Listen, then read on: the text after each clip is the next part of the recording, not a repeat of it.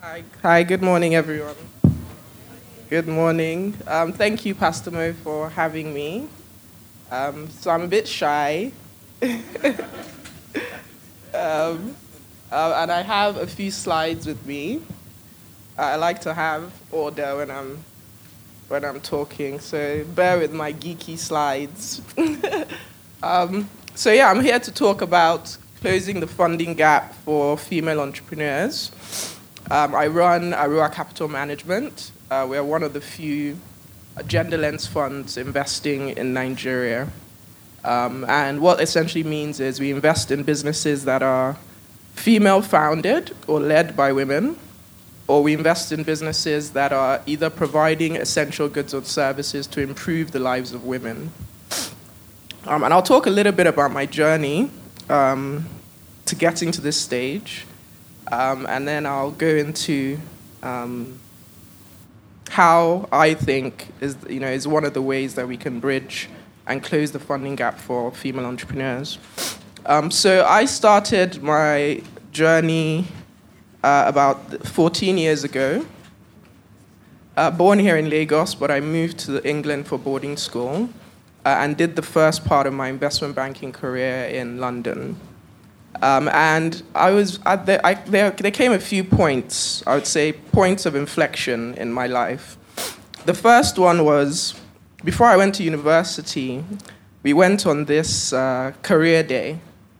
So we go on this career day to Goldman Sachs, and I saw this woman in the, you know, speaking, this Indian woman speaking.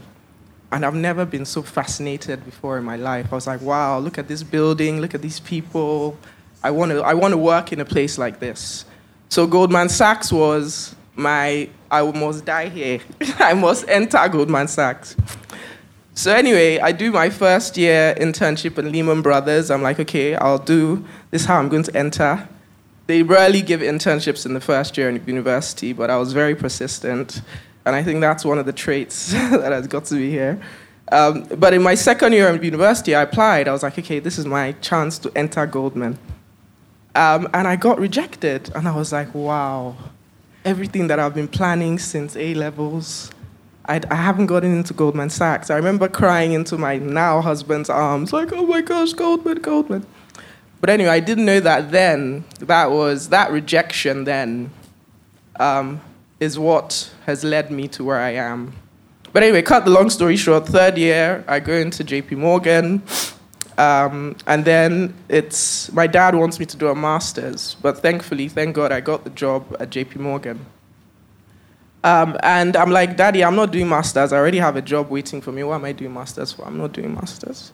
So my year out, I worked in a private equity fund that invests in Africa. So that was another inflection point where I spent about eight months or so working with this fund and seeing what the impact of private equity is having in Africa, where businesses that are very, very viable can get growth capital and you can not only make money, but also have significant social impact. You know, the jobs that we were able to create, the essential, you know, this company was a local manufacturer of anti-malaria drugs and antiretroviral drugs. We now started exporting it to other countries. So I was like, wow, so you can do this where we make money and we can also impact people's lives. That's amazing. So I went back to JP Morgan. Um, but I always had at the back of my mind that I want to do something like this back in Nigeria. I just didn't know how yet. Um, so sitting at my desk at JP Morgan, I get headhunted by a private equity fund, a European private equity fund. And it was in 2014, and everyone was like, why are you leaving JP Morgan? You know, you're, you're doing well, you've spent four, there, four years there, you can just continue and, you know, you keep on making money and, you know, you're in a big global organization. But anyway, I, I felt that God wanted me to do something a bit new.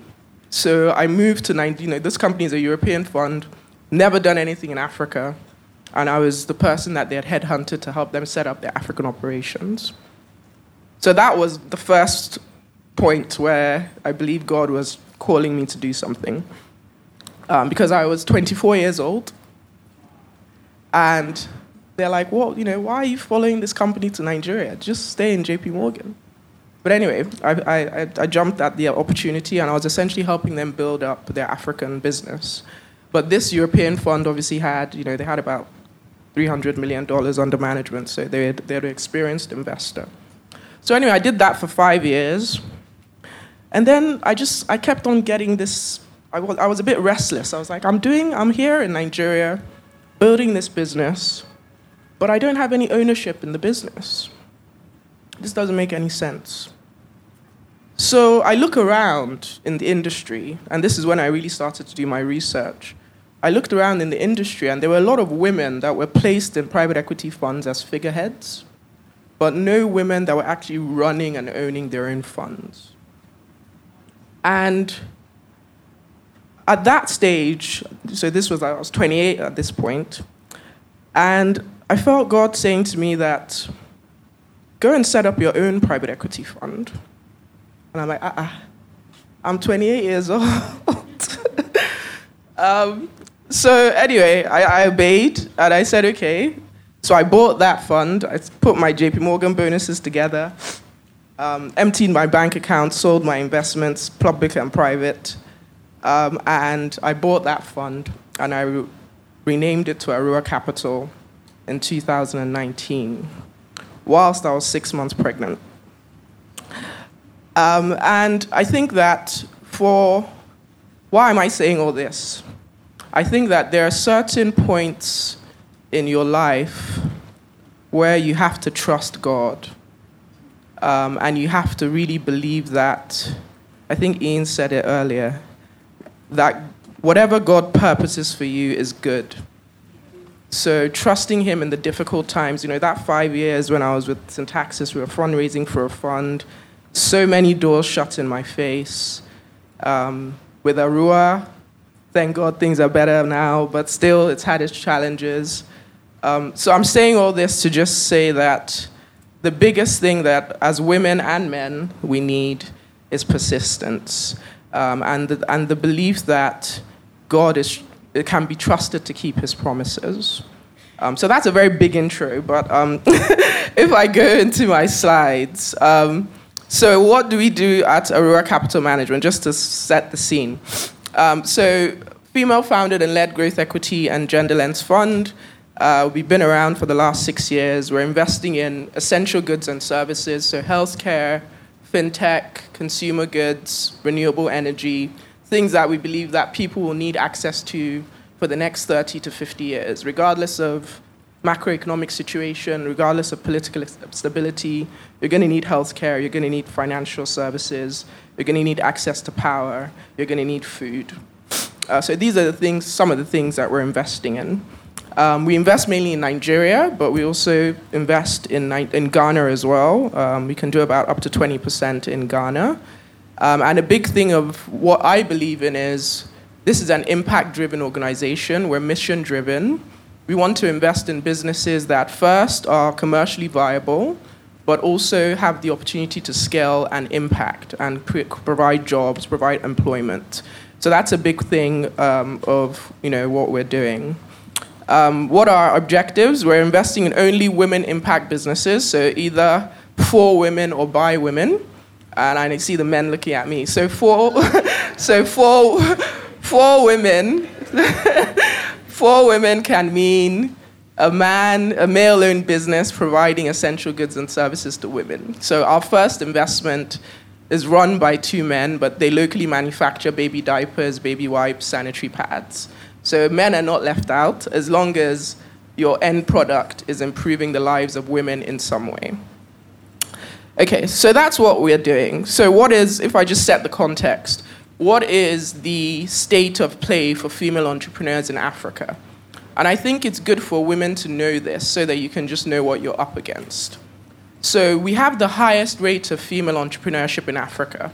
One in four women are starting or managing a business, uh, four times Europe. Okay, got the slide. Uh, but we make up 50% of the population, but we're only contributing less than 40% to GDP.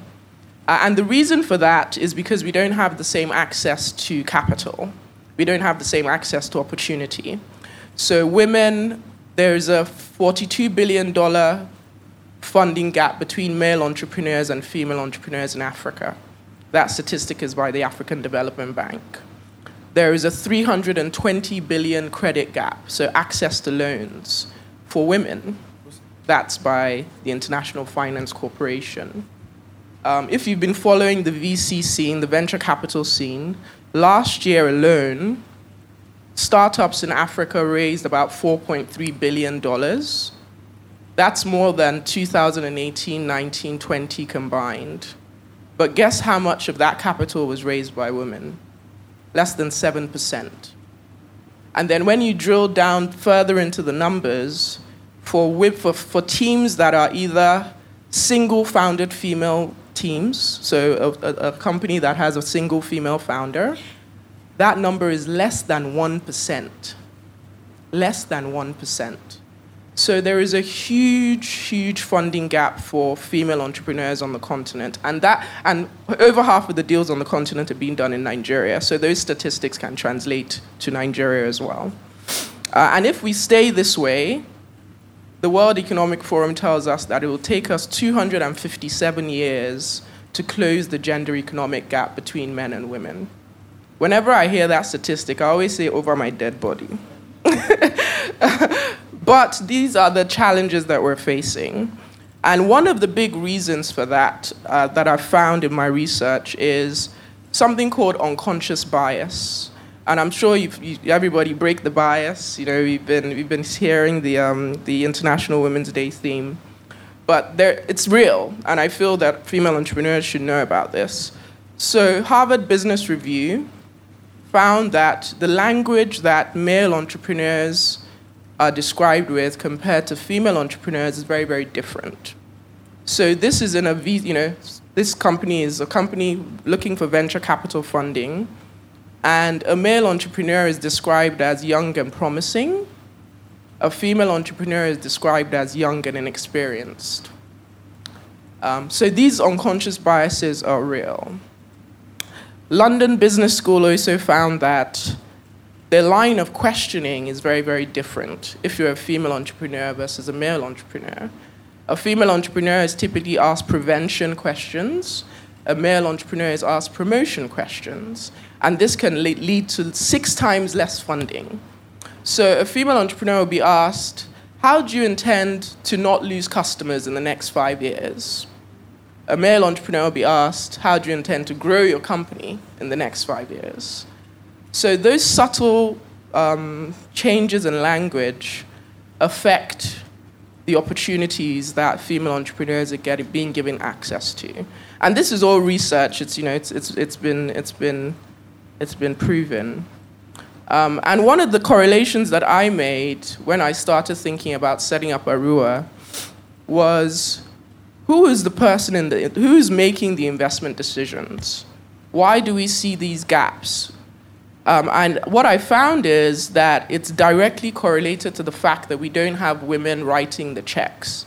We don't have women in the room when those investment decisions are being made. If a woman is in front of five men asking for a loan or asking for capital, there's a very different dynamic. Um, and the statistics show this. So since 2008, there's been over $30 billion raised for private equity. Less than 16 funds that are owned and re- so so in the in that whole ecosystem, there are only 16 funds that are led or owned by women that have successfully raised capital. Translates to about 4.3 billion dollars. That $4.3 billion was raised in 2015 alone. That's what we've been able to raise in 13 years. So the gaps that we're seeing in society is because of that imbalance that we're seeing. But what you should know is when women are capital allocators, there is a very natural trickle down to their portfolio. So, research has shown that female fund managers are two times more likely to invest in a startup with a, with a female founder and three times more likely to invest in a startup with a female CEO. What, what should, you should know this as a female entrepreneur. You should know these statistics because then you start to think who are you targeting when you're raising capital. And you should also know these statistics. women represent a very untapped investment case. Um, I always say to my investors that gender led investing is the last arbitrage opportunity left in private equity, just because of the disparities. Um, there's, there's so much limited competition. As a woman, I can understand a product and service targeted to me much more than a man can. The fact that I'm looking for the best businesses providing essential goods and services to women, I'm an end user, right? I'm investing in female entrepreneurs. I have, a net, I, have an I have a network of female entrepreneurs that I can reach out to. But also, female entrepreneurs find me more approachable. They're willing to come, you know, I have, I have so many female entrepreneurs that they know that, I wouldn't invest in their business, but they still come to me um, because I'm, I, it doesn't just stop there. I can connect them to who can. Um, so having that competitive edge as a woman, I think, um, I think you know, it puts, it puts us in a very, very good stead because of these disparities that I just mentioned, where there's significantly less competition. So anyway, the, the, the untapped investment case. So just throwing some statistics at you. I always like to use data. So, so, um, so if the gender gap is bridged, McKinsey estimate that there will be $28 trillion added to GDP. Uh, BCG tell us that women control about 15 trillion in global consumer spending. We're making about 80% of consumer decisions in your household. I'm sure you can, you can, you know that that's correct. Uh, McKinsey tell us that companies with top quartile gender diversity on their executive teams are 21% more likely to experience above average profitability. Um, IFC told us that gender balanced senior investment teams are generating 20% more return. Portfolio companies with gender diverse leadership are seeing valuations 20 to 30% higher. Uh, and teams with at least one female founder did 63% better than all male founder teams, even though they're raising less than 1% of the funding. So you can see that it's, the data is now being proven that gender diversity is, is, is improving profitability, is reducing risk, it's enhancing returns. So as you're raising capital, know that, know that information, that what you have is valuable, uh, what you have is being sought out after. Uh, and I say that to, okay, I'll, I'll come back to that. So, and when we think about investing in women, it's not just about a bottom line. So we talked about representing an untapped investment case. But in the world where we live in right now, where sustainable investing, impact investing is such a big focus of, of you mentioned BlackRock, it's such a big focus of so many large asset managers at the moment. How is your business also impacting society? So, what we say is uh, women invest in everyone else when you invest in a woman, about 90% of her income is going into her children or her family. That's about 30% for men. Sorry, guys. um, so, so, so, so, what are you doing with your business that is also impacting society, impacting families, impacting communities? We're very, very intentional to make sure that the types of businesses that we're investing in are having impact in their communities as well. Um, and we think that women led businesses and women in general um, are typically the ones that are typically giving back. So also make that a part of your pitch, if you will. And there's something now called gender lens investing. Uh, it's, it's only really just caught traction since 2017. But gender lens investing is investing with an intention to empower women in some way.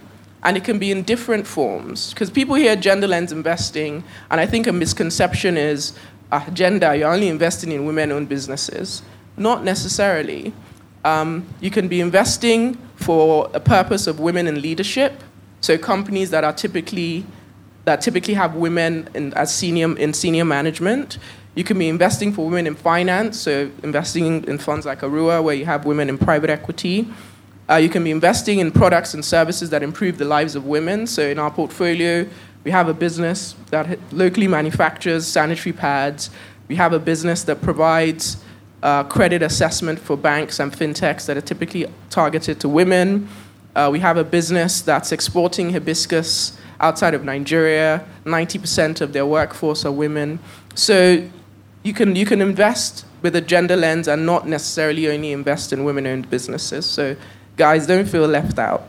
But you can see the trajectory of the industry. Uh, it was only $1.1 billion in 2017. That increased to 4.8 billion in 2019. And as at 2021, that number is now 6.1 billion. So the, the attention of looking for businesses that are owned by women, businesses that are uh, uh, you know, impacting women in some way is increasing every day. Um, and there are a lot of initiatives now that are targeted at women's empowerment globally. Um, so there's something called the 2X Challenge. Um, the G7 countries came together and they decided that women can no longer be ignored. Um, and they're mobilizing about $15 billion by the end of this year to initiatives that promote women's economic empowerment. So about eight of the development finance institutions, Proparco, um, you know, IFC, Norfund, DEG, um, are very, very eager to support women-owned businesses in Nigeria. So I feel these are the, these are the sorts of initiatives that we should know about. Um, in addition, we have um, the EIB, so these are some specific initiatives. We have the EIB that wants to mobilize 1 billion euros for women across Africa, the European Investment Bank. We have AFAWA, the African Development Bank, that wants to unlock 5 billion over the next five years for women. We have launched with GS, Goldman Sachs. They want to mobilize about 500 yes, uh, uh, 500 million to women-led companies. Uh, we have Standard Bank that have launched the African Women's Leadership Fund, and we also have IFC's WeFi program.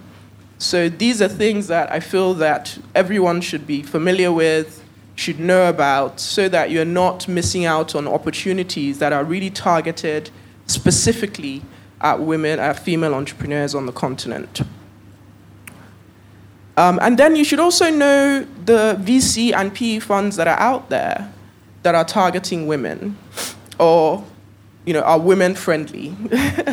um, so Ease Fund, Future Africa is on that list. You can see it there. He's, he's backed a lot of female entrepreneurs. You have the angel investing group called Rising Tide Africa, which is one of the largest female angel investing networks on the continent. I'm a member. Um, and we invest in businesses that are very, very early stage. They just want to fund their idea, but it has to have some element of technology within it. Uh, you have First Check Africa. They're doing pre seed and seed as well, so very, very early stage, targeted specifically at female entrepreneurs. You have Attica Ventures, again, very early stage, targeted at female entrepreneurs. You have Lend Her Capital that just actually recently announced an initiative where they are lending between, I think, ten to fifty thousand dollars to female-owned businesses. Um, so, you know, I think being equipped and knowing who is in the ecosystem that is actually targeting and seeking out female entrepreneurs. So I've spoken about kind of the, gen, uh, the venture capital early stage, and then you also have the growth equity businesses um, that are targeting businesses that are a little bit more mature. So if you've proven out the business model already, you already have traction, you have existing demand, you have customers, and you just want to unlock that next stage of growth, there are funds there as well, like Aruwa, Alitheia, TLCom, others that would be willing to speak to you. Um, so, yes, it's challenging. Yes, it's a steep hill to climb as a female entrepreneur. Uh, but I wanted to also give some tips. Um, so I think leverage your networks. Um, you never know things things like this. You never know who you could be sitting next to. Uh, I always say don't be shy to introduce yourself, uh, but also leverage your existing networks and just tell people. Be, be very vocal about what you're doing. Tell people what you're up to. Um, never stop mastering your craft. Always learning, training, acquiring knowledge. Um, being visible, I think as women, sometimes we struggle with this one.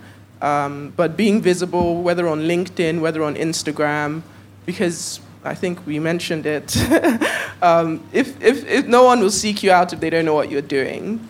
Um, so I think that's always something that I, I, because as women, sometimes we're a bit shy. So always be visible. Um, and this is a big one. I think know, knowing your why, uh, I think for me, that's what's taken me through the last six years uh, that, that have at times been sometimes very challenging, is know your why, know your purpose, uh, and make sure that your purpose is, it goes beyond you because I feel that if my purpose was just about me, I would have quit a long time ago. um, so always make sure that your purpose is impacting others um, as well. Um, and then as a female entrepreneur, just some kind of more practical tips. As you're building your business, and as a male entrepreneur, as you're building your business, think early about your governance structure. Think about your advisory board. Think about your board of directors. Think about, okay, who's in my management team? How are we making decisions? Because I think if you start that early, when you come and meet people like us that are investing later, um, we look at that and value that.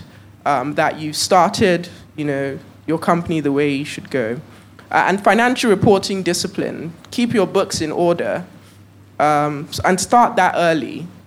Because when you start raising bigger, bigger money, um, they require audited accounts, they require your management accounts.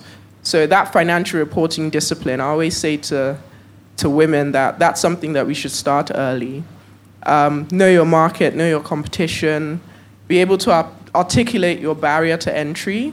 So for me, that's something, you know, you have to have a unique proprietary, you know, something. so there has to be a USP, and if you're able to articulate that well, then you're more likely to get funding. And then know your gender lens funds. So I, I, I, put some of those names up there. Do the research on them. See the types of invest- the businesses they've invested in, in the past. Know the types of sectors that they like. Um, because as investors, we, we tend to have favorites. So, and you can typically see that trend when you study someone's portfolio. Um, so know what they like, know what they're investing in. Uh, and then the last one, which as, as, female entrepreneurs I believe we need, because it's very, very tough out there, um, is a trust in God. Um, and I wanted to share three scriptures that have really helped me over the last six years. Um, because, so right now, uh, we're at a very good place, uh, by, you know, thank, thanks, thank, thank God, where we've now successfully raised our fund uh, and we're actually now going to surpass our target. Um, but before getting there, it took me six years. And there were so many points in that journey where I was like, this is too hard. This is too hard. I can't do this. Um, at, when I launched Aruwa, my partner at the time, who I thought was my co founding partner, he just handed me his resignation notice over a table. We had printed business cards, co founder, and he just handed me his resignation notice. I was six months pregnant. I was like, ah, God, I just quit this job. you said I should buy the business. I've bought the business. Now, the person that is supposed to help me while I deliver this baby is quitting. How far? So, there's been a lot of difficult points, but um, but I think that trust in God is um, is very, very key to help you overcome them. So these are three scriptures that I remember, you know, I'm, I'm a visual person, so I printed some of these and I put them on my wall so that every time I wake up, it's the first thing I see. Um, and sometimes I think you need that because the battle is in the mind. And I think as you train your mind, um, you're able to overcome a lot. So this is the first one. Um, after you have suffered for a little while, the God of all grace, who imparts his blessing and favor, who called you to his own eternal glory in Christ, will himself complete, confirm, strengthen, and establish you, making you what you ought to be. So that's 1 Peter 5.10, the Amplified Version. Um, so this scripture has really helped me in a lot of situations. Um, so please write it down if you're a female entrepreneur. Um, that's the first one. Um, and then the second one that I really like is from Romans. So Romans 5 2 to 4, the New Living um, Translation. Uh, and it says, Because of our faith, Christ has brought us into this place of undeserved privilege where we now stand. And we confidently and joyfully look forward to sharing God's glory. We can rejoice too when we run into problems and trials, for we know that they help us develop endurance. And endurance develops strength of character, and character strengthens our confident hope of salvation. Um, so, this one also helped me a lot because we will run into trials, we will run into difficult moments, we will run into rejection, no's, um, but I think it's part of the process, uh, and you have to trust God in the process. Um, so persistence, I think, is something that will help us as female entrepreneurs. Uh, and then the last one, which I also like, um, is from Hebrews, Hebrews 10:23, um, and it says, "So let's do it, full of belief, confident that we're presentable inside and out." Let's keep a firm grip on the promises that keeps us going. He always keeps his word. There's another version that says God can be trusted to keep his promise. And let's see how inventive we can be in encouraging love and helping out, not avoiding worshiping together, as some do, but spurring each other on. Um, so I think that as female entrepreneurs and as entrepreneurs generally, um, just believing that God is a God of integrity. Um, his word is backed up by the integrity and honor of his name, and he will be trusted to keep his promise. So if he's giving you a dream, if he's giving you a vision, despite the, the setbacks, despite the rejection, despite, despite the disappointments, just keep going, knowing that he will come through. Uh, it might take six years, it might take one year, um, but just know that he can be trusted to keep his promises. So thank you. That's my, that's my presentation.